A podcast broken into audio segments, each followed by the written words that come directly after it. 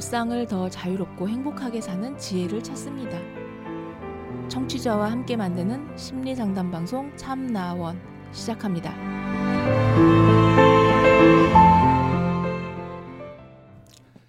안녕하세요. 심리 상담 방송 참나원입니다. 시즌 8 제 4화 두 번째 사연 소개하겠습니다. 이혼하더라도 저는 아빠 살고 싶지 않아요. 라는 제목인데요. 사연을 한번 볼까요? 현재 제 나이는 16살이고 밑으로 동생이 차례대로 두 명 더 있습니다.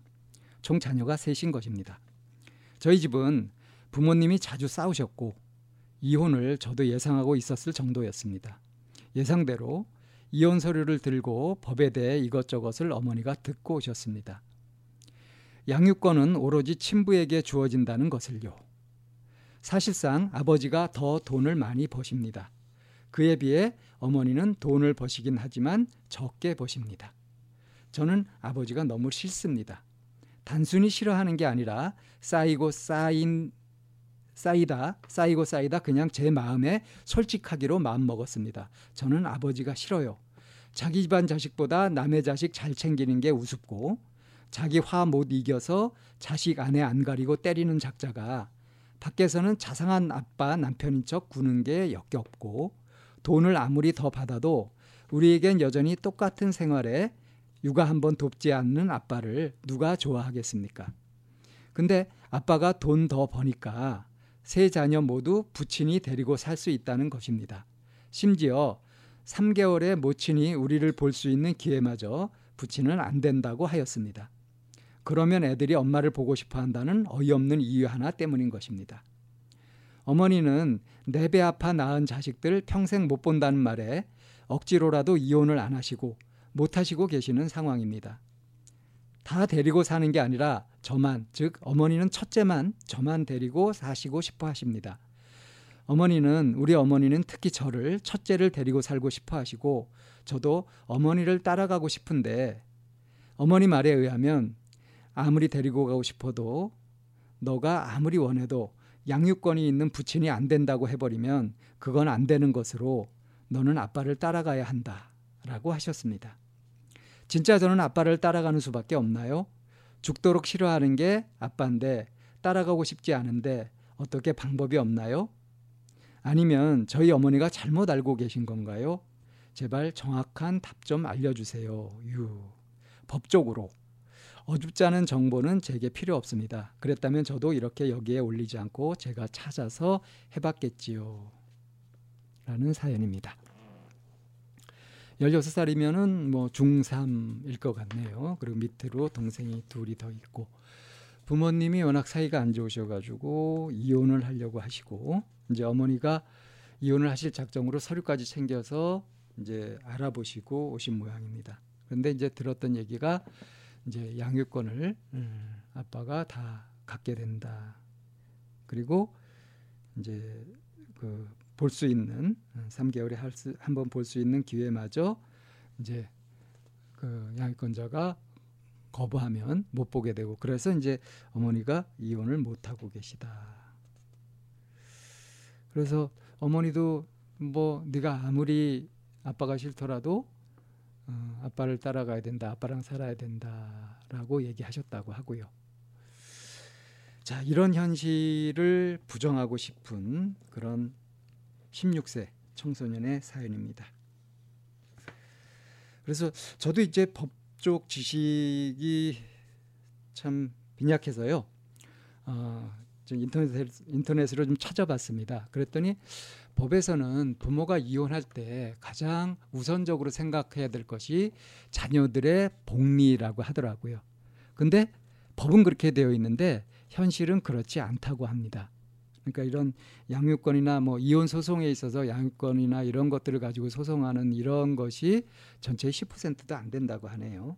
그래서 실질적으로는 이게 부모가 이혼을 할 때 아이들은 거의 방치되는 그런 것이 이제 우리 법적인 현실이라고 하네요. 저도 그런 거 찾아보고 좀 깜짝 놀랐습니다. 아, 설마. 근데 언뜻 생각해 보면 좀 그럴 것도 같아요. 서로 사랑해서 같이 살다가 자식 낳고 같이 살 가정을 이루면서 살다가 이혼을 한다. 이거는 거의 그 개인적으로 치자면은 스스로 목숨을 끊는 것처럼 부부로서 어떤 공동 운명체로서 그거를 없애버리는 거. 개인적인 자살과 필적하는 그 정도의 충격이 있는 거 아니겠어요? 그러니까 오죽하면 이혼을 할까? 이혼을 하는 그 심정이 어떠할까? 이혼을 할 때 과연 냉철한 판단을 통해 가지고 그래도 최선의 선택이나 결정을 할 수 있을까? 이런 것들을 생각해 본다면 이렇게 이혼 시 어린 자녀들이 방치되고 보호받지 못하는 이런 현실 같은 것은 어, 충분히 그럴 수도 있겠구나 하는 생각이 들죠. 자, 이 사연자 이 경우에도 보면 이제 이 아빠를 어떻게 묘사했냐면요. 자기 집안 자식보다 남의 자식을 잘 챙기고 이제 이거를 이 아이 이 아들 입장에서는 우습다 그랬어요. 참 우습다고. 그리고 자기 화를 못 이겨서 자식이건 자식이건 아내건 안 가리고 때린다. 폭력도 쓰는 모양입니다. 이런 작자라고 했습니다. 이런 작자가 밖에서는 마치 자상한 아빠, 자상한 남편인 척 구는 게 역겹다고 했어요. 우습다, 역겹다 이렇게 표현했습니다. 이런 아빠를 누가 좋아하겠냐? 돈 잘 벌고 뭐 그렇게 한다고 해도 어, 그리고 이제 그 돈 벌어 온다고 어, 그 육아 한 번 돕지 않았다. 그러니까 뭐 아이들하고 단란한 시간을 가지고 하는 것도 별로 없었나 봅니다. 자, 이런데 이런 아빠를 누가 좋아하겠느냐라고 했어요. 근데 대체로 이제 이 객관적인 어, 입장에서 바라보면 그러니까 이제 부부가 이혼을 할 때 어, 이제 아이를 맡아 기르는 것을 보통은 어머니가 많이 하게 됩니다. 그 이유는 보통 어머니하고 아이들하고 친밀도가 높기 때문이죠. 그러니까 경제적인 사정과 상관없이요. 그래서 어, 설사 따로 수입이 없는 전업 주부라고 하더라도 그것이 그 소송에 이혼 소송에 꼭 불리하게 작용하는 건 아니라고 하더라고요. 어, 그리고 이제 이제 양육비를 이제 아빠 쪽에서 주는 거죠. 어, 뭐 양육비도 참 여러 가지로 문제가 많긴 하지만 아무튼 이혼을 했을 때 어, 이게 정상적인 그런 가정이 깨지는 이런 일들이 생기고 이때 자녀들이 받는 충격 그리고 이후의 성장 과정 이것에는 커다란 위기가 닥치는 것은 틀림없습니다. 어 그러니까 이제 뭐 여자 쪽에서 바람을 피거나 해가지고 이제 이혼을 하게 되는 그런 경우들도 있고요. 그러니까 이혼 그 귀책 사유가 책임이 어느 쪽에 많이 있느냐에 따라서 이혼 소송에서는 이제 여러 권리들이 많이 달라지게 되는데 이 사연자의 사연을 보게 되면 이 사연자는 그러니까 부모님이 서로 사이가 안 좋고 많이 싸운다 하는 정도를 알고 있고요. 그리고 이 아빠가 자기 화를 못 이겨서 이제 폭력을 쓰기도 하고 그리고 이제 오히려 다른 사람들 앞에서는 이제 가식적인 그런 모습을 보인다 정도로 보고 있잖아요. 이 부모님이 실제로 무엇 때문에 그렇게 싸우고 왜 이혼까지 하려고 하는지 그 사정은 모르고 있단 말입니다. 그리고 이제 어머니한테 들은 말은 이혼하게 되면 너는 음, 셋다 아빠한테 가서 살아야 된다더라 하는 거를 들었단 말이에요. 그러니까 어, 어릴 때부터 엄마하고 보낸 시간이 많았고 당연히 엄마하고 친밀도가 높은 거죠. 그리고 아빠는 그렇게 가정적이지 않았고. 자, 그런데 이제 현행 법상 어, 이혼 소송이 돼 가지고 만약에 아빠가 친권과 양육권을 다 가지고서 아이들 셋을 데리고 살고 엄마를 못 만나게 된다. 그래서 엄마는 자기 자식들을 못 만날까봐 이혼을 망설이고 계시다. 지금 이제 이런 상황인데 이제 실제 이 사연자의 아버지 어머니가 어떤지 누구한테 귀책 사유가 있는지 이런 복잡한 사연은 우리가 모르는 거 아니겠어요? 근데 이제 우리가 여기에서 볼 것은 저도 이제 법적인 건 잘 모르니까 그, 그 이상 법에 대한 얘기는 좀 하기가 곤란하고요. 심리적인 부분을 얘기해 본다면 이 사연자는 아빠랑 살아본 경험이 없는 거죠, 사실은. 항상 엄마가 있었던 거죠. 근데 엄마가 없이 아빠랑 살게 될 때 어떨까? 그때도 아빠가 화풀이를 자녀들한테 하고 뭐 또 가식적인 모습을 보이고 그럴까? 뭐 그럴 수도 있고 그렇지 않을 수도 있죠. 이건 겪어봐야 아는 거고요. 왜 그런 경우들이 있다고 하더라고요. 그러니까 이제 그 어, 부부가 살다가 이제 부인이 너무 육아가 힘들고 이래가지고 남편이 별로 안 도와준다 하는 생각에 아예 그냥 네가 한번 키워봐라 하고서 일정 기간 집을 나가는 경우가 있다고 한답니다. 그러면 이제 그 아빠가 다 육아를 다 해야 되죠. 그러면은 이제 너무 힘들고 어려우니까 아 당신 없이는 안 돼 해가지고 와달라고 막 부탁하고 사정을 빌고 그럴 것 같은데 꼭 그렇지 않다는 겁니다. 어, 의외로 육아에 적응 잘 하는 남자들도 많대요. 그러니까 우리가 흔히 이렇게 육아나 인간관계 이런 것들이 이제 여성들이 훨씬 더 잘할 거라고 이렇게 생각을 하는데 꼭 그렇지는 않은 것 같습니다. 개인차도 굉장히 많이 있거든요. 지금 이 사연자는 지금 이제 아빠랑 살기가 싫다고 했지만 막상 두 분이 이제 부모님이 이혼을 하고 이제 어머니가 나가시고 아빠와 이 셋이 살게 되면 이제 아빠가 독신으로 계속 살 수도 있고 뭐 새엄마를 맞이할 수도 있고 그렇겠죠. 그건 어떻게 될지 알 수 없는 일입니다.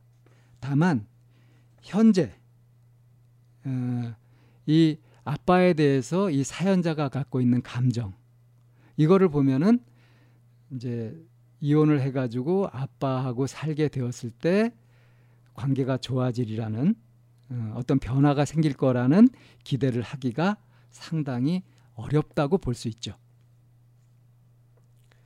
그래서 역시 평상시에 관계를 잘해둬야 될 것 같아요. 어, 어떤 속 사정이 있는지는 모르지만 뭐 될 수 있으면은 이혼을 안 하고 사는 게 좋겠죠. 근데 도저히 그 같이 살 수 없는 상황이라고 한다면 좀 잘 따져가지고 이렇게 아이들에게 상처, 피해를 주지 않고 이혼하는 길 쪽을 가장 우선적으로 생각해야 되지 않나. 법으로도 이혼을 할 때 자녀들의 복리를 최우선으로 생각하도록 그렇게 되어 있잖아요. 이 법과 현실이 서로 따로 노는 거, 이거는 이제 바람직한 사회는 아니죠. 어, 근데 이제 법이 그렇게 정해져 있다고 하는 것은 그것이 좀 상식적이고 현실적인 기준이 아니겠습니까? 자, 그래서요. 아마 이 어머니가 알아본 것은 이게 부분적으로 좀 잘못 알고 계신 부분들도 있는 것 같아요. 그래서 혹시 이 사연자의 어머니가 이 방송 혹시 들으신다면 그렇다면 다시 좀 더 이것저것 이렇게 알아보시고 요즘 뭐 이혼 전문 변호사도 굉장히 많잖아요. 그렇게 해서 이 첫째 아이의 어, 마음의 상처가 되지 않도록 이제 그 사실 자식이라면 부모가 양보하고 하는 것이 인지상정 아닙니까? 또 우리의 전통이 또 그렇고요.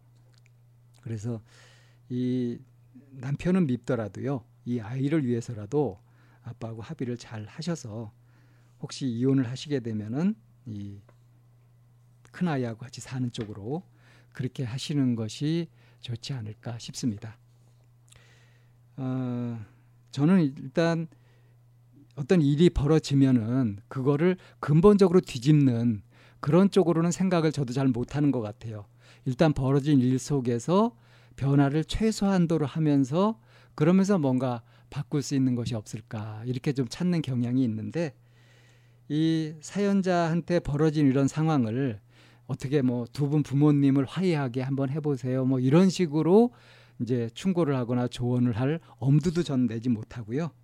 일단 그런 상황이 벌어진다고 했을 때 그럴 때좀더 어 알아보고 어 적극 뭐 부모님이 그 이혼 뭐 소송을 하거나 또는 합의를 하러 가거나 그렇게 했을 때 어머니를 따라가 가지고 어?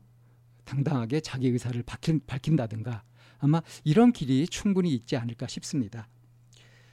자, 죽기보다도 싫은 거 그거 억지로 하면서 살라고 하면은 보통 다 못 견디죠. 굳이 자기가 싫은 것을 억지로 견디면서 하는 것보다는 조금 갈등이 예상되거나 좀 힘겹다고 하더라도 싫은 건 싫다고 명확하게 의사 표현을 할 수 있는 것 이런 것들이 오히려 불편함을 최소로 줄이는 현명한 행동이 아닐까 싶습니다. 이혼하더라도 저는 아빠와 살고 싶지 않아요라는 16살 청소년의 아, 고민 사연이었습니다. 시즌 8 제 4화 두 번째 사연 여기서 정리하겠습니다.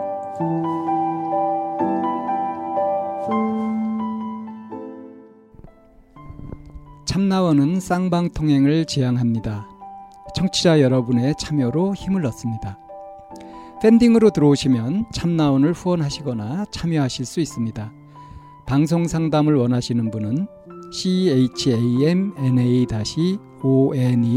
골뱅이 다음 점 넷으로 사연을 주시거나 02-763-3478로 전화를 주시면 됩니다. 참나원의 문은 늘 열려 있습니다.